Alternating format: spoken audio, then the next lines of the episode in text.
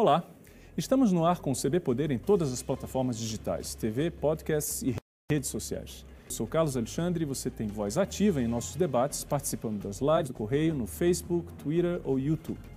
Lembrando que o programa é uma realização do Correio Brasiliense e da TV Brasília.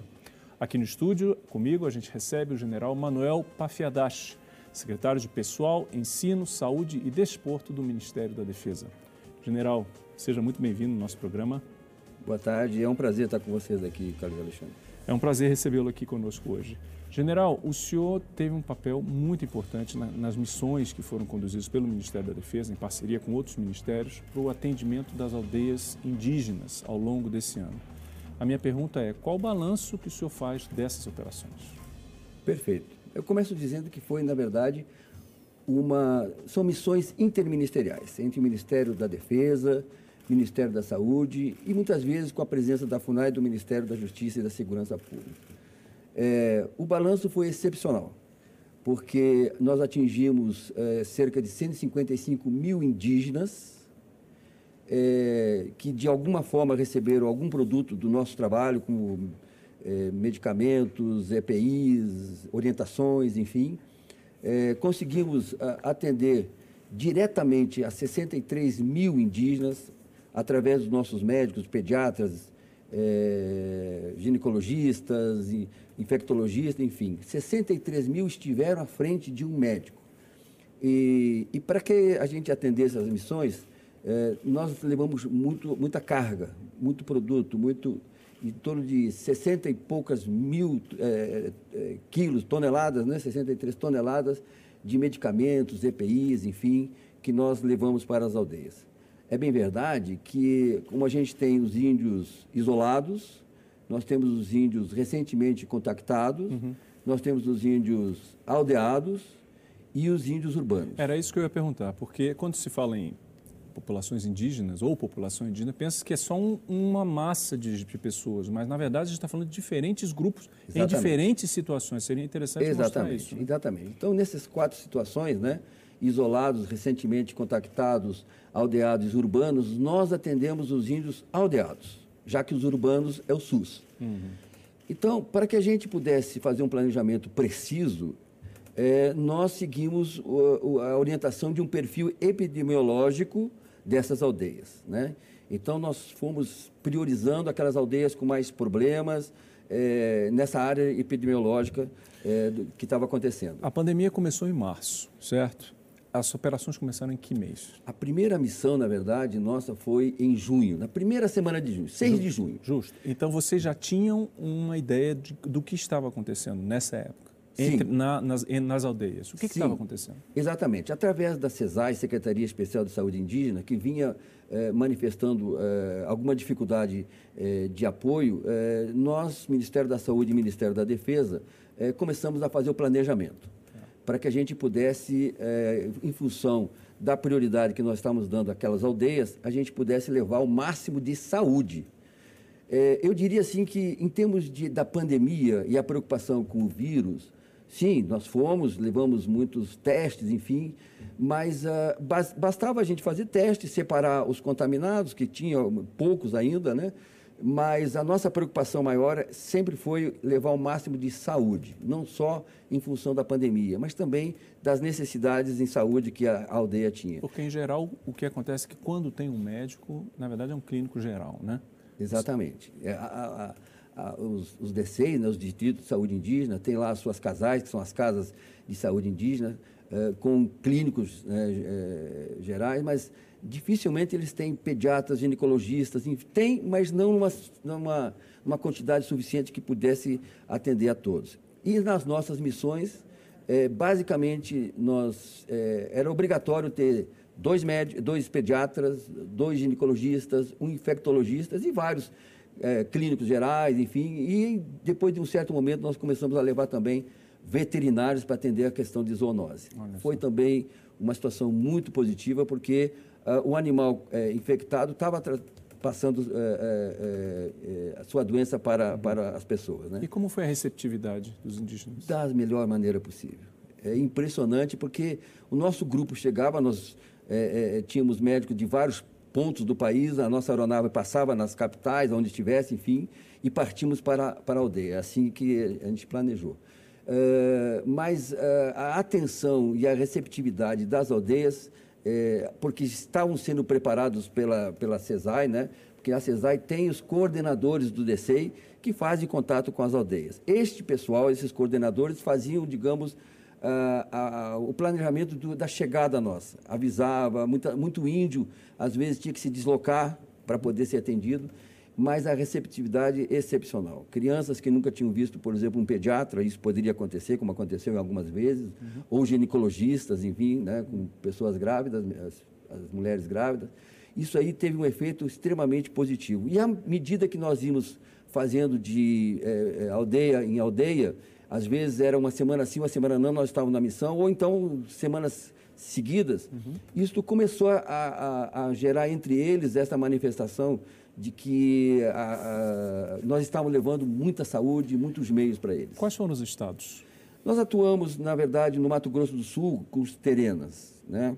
Uh, no Mato Grosso com os Chavantes e os Guajajaras na ilha do, na ilha do Bananal. Muito interessante.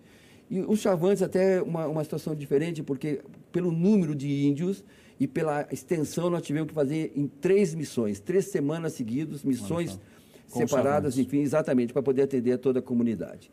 Mas nós tivemos também nos Yanomamis, no arco amazônico, pegando a Manaus, a área da Amazônia, uhum. é, Roraima, uh, os Yanomamis. Uhum. Né? Em Roraima você tem ali Yanomami a oeste de Roraima e a leste você pega todas aquelas etnias da Raposa Serra do Sol. Certo. Lá nós tivemos que repetir. Nós fomos é, duas vezes lá, duas missões para poder atender. Era, havia muita demanda. Muita demanda, muitas aldeias. Os Yanomamis são sensíveis e sempre nós nos preocupamos, preocupamos muito com a sensibilidade da, da, da, etnia, como o Yanomami, como o Chavante, que é um índio Quando mais forte. Quando o senhor fala sensíveis, em que sentido? Sensível por, porque o, o Yanomami é considerado recentemente contactado. Então, por aí você vê, uhum. uh, digamos, a sensibilidade. Né? Então, é, é, são povos ainda que a gente tem que tomar uma atenção muito forte ainda. E muito isolados. Você pega Surucucu, por exemplo, lá em Roraima, que só se chega de aeronave.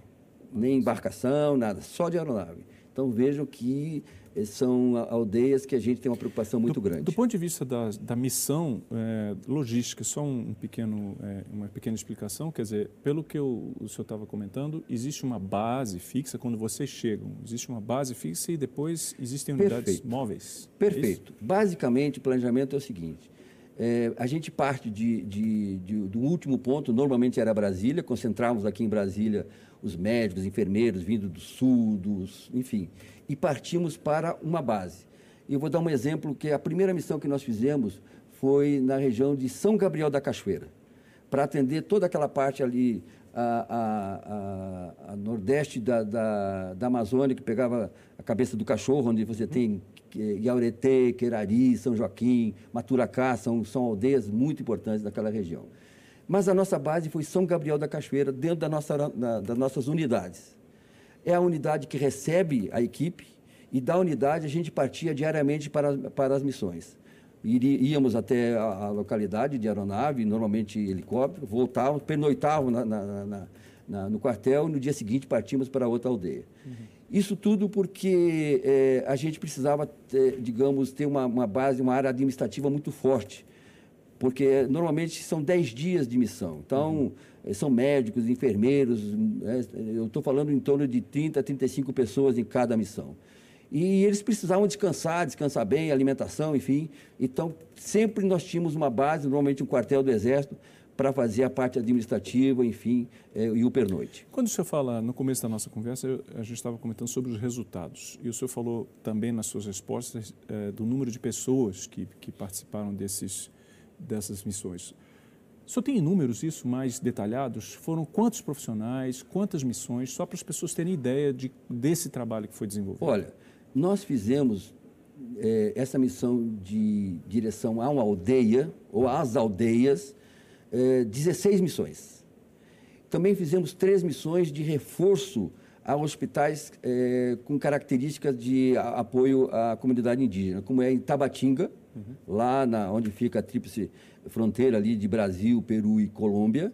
Então, tem um hospital do Exército lá, mas que atende quase que 80%, 85% da comunidade indígena.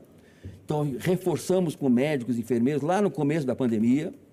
É, estivemos também reforçando o Hospital de São Gabriel da Cachoeira, que mais de 90% é, é, é, da, da, da, assistência é de comunidade indígena. É, também reforçamos com médicos, é, principalmente infectologistas, pediatras, enfim. E também uma ala de um, de um hospital universitário que foi inaugurado em Macapá. Uma ala desse hospital era a área indígena. E aí nós reforçamos com cerca de um mês também de profissionais na área de saúde. Então, essas são as missões. Agora, é, é, entre todos, foram mais de 400 é, profissionais que participaram dessa missão. Entre médicos? Médicos, enfermeiros, técnico de enfermagem, veterinários, entendeu? Uhum. É, então, realmente, é, digamos, é um... E são profissionais que a gente tira das nossas organizações de, de saúde, dos nossos hospitais, para irem atender a comunidade indígena. Qual a reação deles? Inicialmente, eles vão um pouquinho preocupados. Hum. Mas eu, eu, eu diria para vocês que todos na volta é, muito emocionados na volta, muito emocionados e querendo voltar para outras missões. Por quê? Então, porque o médico, o enfermeiro, enfim, esse pessoal da assistência à saúde, eles têm um caráter humanitário já na sua formação. Aí, quando eles participam de uma missão, numa, numa comunidade isolada, com bastante necessidade de, de, de atendimento à saúde, eles voltam realmente emocionados, uhum. pedindo, inclusive, para voltar. Algumas retornaram. Nós temos aqui uma, uma pediatra, aqui, aliás, uma ginecologista aqui de Brasília, que foi em quatro missões, porque ela pediu para ir, é, tamanha era a necessidade dela extravasar o sentimento humanitário que ela tem. Ah, imagino que para um médico é um desafio extraordinário, sim, né? Quer sim. dizer, Agora, uma região exatamente. onde há enormes é, necessidades. Exatamente. É... Não, e a gente procurou sempre levar o máximo possível sim. de meios para que ele tivesse o máximo de atendimento. Então, normalmente, é, são, são é, medicamentos, equipamentos, enfim. Se não tinha na região, a gente procurava colocar na missão para poder eles terem as condições de, de, trabalho, né? Ok. Agora, general, o senhor comentou muito sobre o trabalho que foi desenvolvido em 2020, um primeiro momento, logo na chegada da pandemia. Agora, existe, no atual momento, tem uma discussão muito grande e certamente vocês estão se preparando para isso em relação a 2021, que é a vacina. Perfeito. O que, é que está sendo planejado para a vacina? Olha, naturalmente que ah, o Ministério da Defesa vai se envolver na questão da vacinação, né? principalmente porque nós temos capilaridade, nós estamos em todo o país, né? nós temos uma ação é, de presença muito forte. Nós temos condições de transporte da vacina para locais extremamente isolados. Isso é fundamental. Questão de segurança, né? E também comando e controle de tudo que vai ser feito. Então, nós já estamos em contato, o Ministério da Defesa com o Ministério da Saúde, para apoiar o Ministério da Saúde, que, digamos, é o responsável pela vacinação, pelo Plano Nacional de Imunização. Mas uh, vai ser um trabalho muito forte. É, e, não, e, e, as Forças Armadas não poderiam estar de fora dessa missão. Vocês têm uma ideia de quais seriam as aldeias ou os estados prioritários nesse cenário? Ou é muito cedo? Naturalmente que o norte, principalmente a Amazônia, enfim, que onde a gente tem dificuldade de chegar, né? muitas vezes não tem estrada, é o rio, muitas vezes nem rio, como é de Surucucu, lá em Roraima, certamente essas áreas serão prioritárias nessa, questão de emprego dos meios da, do, do, das Forças Armadas. Uhum. Onde há problema de, de não, não, há problema de deslocamento, como havendo estradas, enfim, é uma coisa mais simples. Uhum. Mas onde tem dificuldade, aí certamente as Forças Armadas estarão presentes. Uhum. General, também tem uma outra. Falando Saindo um pouco dessa questão da, da, das missões, o, o, o senhor também está à frente de vários é, trabalhos de desenvolvimento, de pesquisa. Você estava falando de um desenvolvimento de um laboratório, é isso? Sim, sim. É, o, a gente sabe que o Brasil não tem um laboratório nível de biossegurança 4 humano. Nós não temos. O que, que significa isso? Isso significa que nós não temos um aparelho capaz de armazenar, patógeno de alto risco. Né? E eu diria que na América do Sul não existe nenhum. Do México para o Sul não existe nenhum NB4. Né? Uhum. É, e no hemisfério sul nós só vamos encontrar um no Gabão, um na África do Sul e quatro na Austrália. E por que é importante? É isso? importante porque, é, digamos assim, ó, se nós tivéssemos um NB4 antes da pandemia, certamente a resposta do Brasil seria diferente. É né? Seria diferente, né? porque nós estaríamos fazendo pesquisa de altíssimo nível. Uhum.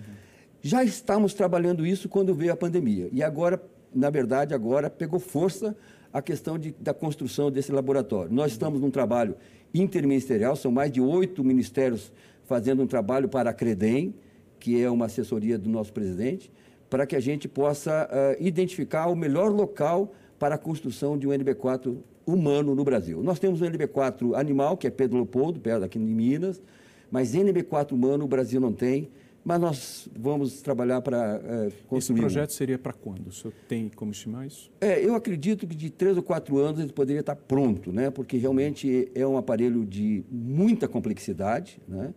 É, se o Brasil já está na fronteira do conhecimento na área de biossegurança, isso é preciso entender isso, que é uma realidade, né? É, com esse laboratório, é, nós vamos colocar o Brasil num outro patamar no que diz respeito à biossegurança. É, esse okay? é um tema que eu queria voltar a falar, a gente vai falar disso mais tarde, que é a questão de biossegurança. Eu sei que, inclusive, o Ministério desenvolve um trabalho voltado à educação muito forte em relação a isso. Né? A gente vai falar daqui a pouquinho. Muito bem. É, general, então, vacina é o primeiro, digamos assim, o primeiro trabalho para nesse início de 2021. Tem algum outro ponto que o senhor acha importante reforçar para 2021 agora que está começando? Olha, nós estamos trabalhando muito forte também, vários ministérios, na construção de um projeto, né, que já estamos testando, de telemedicina. Uhum. Muito interessante. Nós já estamos testando esse projeto aqui no Goiás, né, na unidade de básica de saúde aqui próximo à Cristalina. Uh, vamos atuar também em várias localidades do Goiás, já acertado com a Secretaria de Saúde do Goiás. Uhum. E eh, provavelmente eh, vamos também testar o, esse projeto no Mato Grosso, lá em Corumbá e Cáceres. Ok. Muito bem, general. Nós estamos aqui no CB Poder é, falando sobre pandemia, vacinação para, para a população indígena e outros assuntos que são referentes aqui ao Ministério da Defesa em trabalho em cooperação com outros ministérios. Tá? É, eu dou, vou pedir para vocês um minuto, a gente volta com mais CB Poder, que recebe hoje o general Manuel Pafiadash, secretário de Pessoal, Ensino, Saúde e Desporto do Ministério da Defesa. Não sai daí, a gente volta já.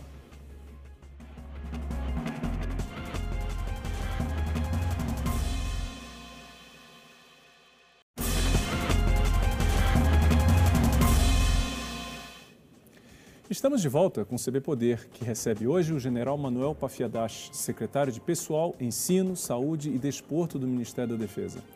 General, o senhor estava comentando aqui agora, o senhor já esteve onde tudo começou, é isso mesmo? Na China? Sim, em outubro do ano passado, nós tivemos os sétimos Jogos Mundiais Militares em Wuhan, na China. Final, na segunda quinzena de outubro e início de novembro. Olha Nós estávamos lá com 109 países, eram 12 mil atletas e eu era chefe da delegação com 550 brasileiros das três forças atletas, né? Exatamente onde, onde o RAM, na província de Hubei, né? Esse é um laboratório também NB4 humano, né? E, é, digamos assim, a base da, do, do, do, que aconteceu uhum. foi a primeira cidade Existia a ser isolada. Uma, né? Existe uma discussão de que já, já havia a, a Covid naquele, naquela época, né? mas ninguém sabia. É, isso é uma coisa que. Né? É, Começam as especulações é, em relação não dá para né? dizer assim, mas é bastante interessante, né?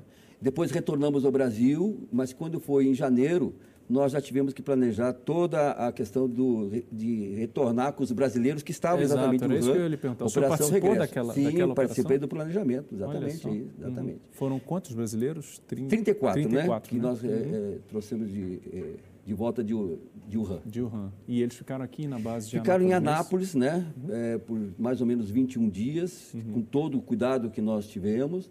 É, eu lembro que no Hospital das Forças Armadas foi o primeiro hospital a se preparar para o Covid, porque nós tínhamos que é, é, preparar o hospital para receber caso um tivesse contaminado, alguma coisa assim. Uhum. Então, realmente foi um trabalho muito interessante lá em janeiro ainda. General, tem uma questão também que é importante. O senhor está assistindo também como cidadão ah, nesse repique ou segunda onda, quer dizer, aí entra uma outra discussão se, do que está acontecendo nesse atual momento da pandemia. E está todo mundo vendo, por exemplo, que a rede de saúde é, hospitalar, seja pública ou privada, ela está voltando a ficar sobrecarregada. Eu pergunto ao senhor, como o senhor acha que os militares poderiam ajudar nesse momento difícil? Olha, uh, na verdade, uh, a gente está tendo uma alta de contaminação, né? Embora haja uma alta de contaminação, não está seguindo mesmo a alta de óbitos. É uma coisa muito interessante, uma vez que o, o, a, área, a área de medicina do país já conhece a doença, eh, se preparou já para a primeira, primeira onda com UTIs, enfim. Então, ela está batendo, mas a gente já tem um controle maior, né? A gente, a gente percebe isso. Mas, na realidade, eh, nas Forças Armadas, nós temos cerca de um milhão e meio de pessoas da família militar, da, da Força Aérea, da Marinha e do Exército. Né? Então, há realmente uma preocupação muito grande e a gente tem que ser proativo. Proativo na questão de verificar como é que estão os nossos eh, insumos, particularmente aqueles que são direcionados para as UTIs, né? preocupados com os nossos eh, eh, profissionais que trabalham nas UTIs. Nós temos hoje condições de, de capacitar profissionais para trabalhar em UTI, né? então fizemos isso na primeira, na primeira fase. E, enfim, nós sempre trabalhamos com a pior hipótese, para que a gente não seja surpreendido com a família militar. Uhum. No que diz respeito ao apoio à, à sociedade brasileira, a gente sempre está, digamos, avançando nisso, porque eh, eu me lembro que a gente recolheu vários respiradores de hospitais públicos ou não, fizemos Sim. a manutenção, foi feito em Salvador. Então, tudo aquilo que é possível fazer no, no, no, sentido de ajudar o Ministério da Saúde, ajudar a sociedade, a gente se planeja para fazer. Mas esse trabalho passa é, parte dos governadores, por exemplo, ou isso é coordenado? Como é que isso é feito? Não, basta uma solicitação de um governador, de um prefeito, do Ministério da Saúde, onde a gente percebe que é possível ajudar, uhum. nós não consideramos de onde vem, e sim uhum. o fato de poder ajudar. Muito bem. Eu queria falar de novo, voltar ao tema que o senhor já mencionou algumas vezes, que é muito importante, que é a questão da biossegurança. Né? Fazendo um, um link com outro tema também que eu estava é, lendo a respeito do, da, da, sua especialidade, que é a questão da, dos estudos que vêm sendo desenvolvidos, é, inclusive é, relativos ao prêmio Tiradentes. Quer dizer, que foram prêmios que foram, o senhor vai explicar o que, que significa isso, mas com a colaboração de civis também, civis em áreas envolvendo defesa e, naturalmente, biossegurança. Como é que foi isso? Na verdade, isso é um trabalho que a gente vem fazendo há muito tempo entre o Ministério da Defesa e o Ministério da Educação. No Ministério da Defesa, nós temos um programa que chama-se Programa de Capacitação na área de defesa. E no Ministério da Educação e Cultura, nós trabalhamos com a CAPES. Então, eh, é um programa que eh, a gente abre eh, para quem quiser entrar no programa, com vários temas. Né? Deixa bem aberto, mas de preferência que seja ligado à área de defesa. Pois bem, este ano nós tivemos 240 eh, trabalhos.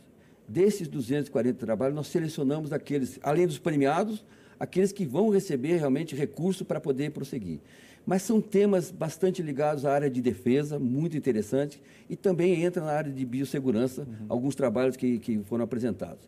Mas são civis, militares, é, não há nenhuma ideia de é, é, cercear nenhum tipo de, uhum. de qualificação. Né? Uhum. Mas bastante interessante, fizemos uma premiação recentemente é, quanto a isso.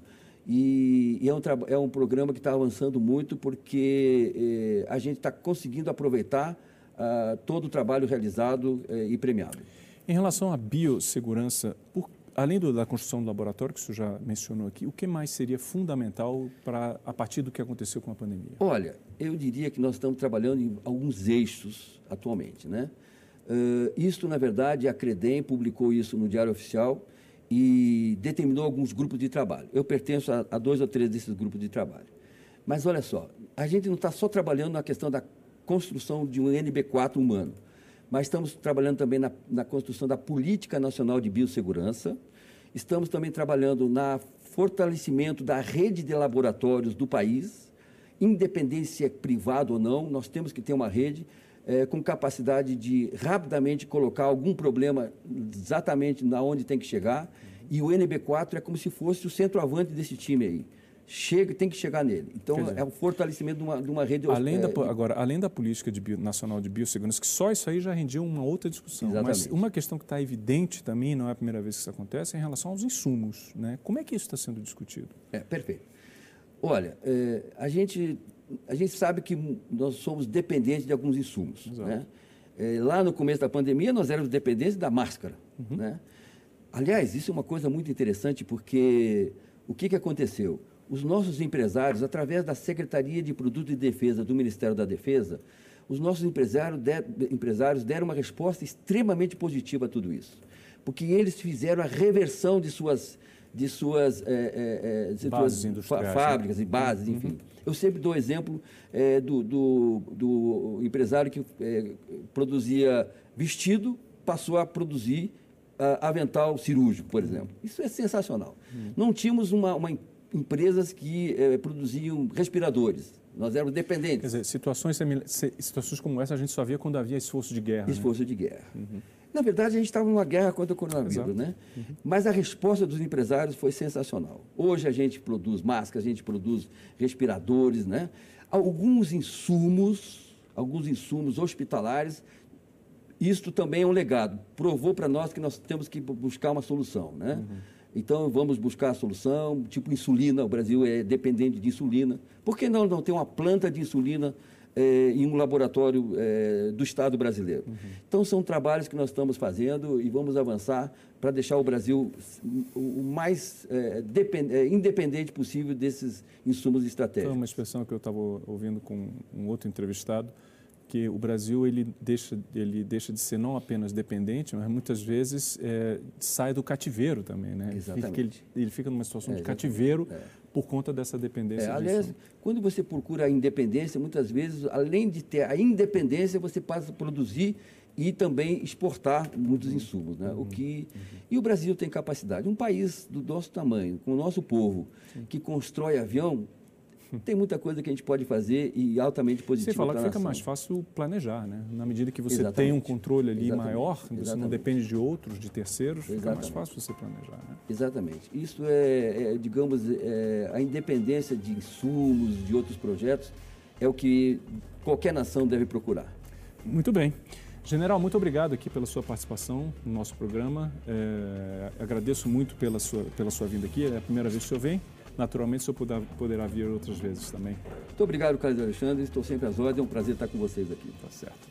Muito bem. O CB, CB Poder fica por aqui hoje. Obrigado pela sua companhia. Até a próxima e tchau.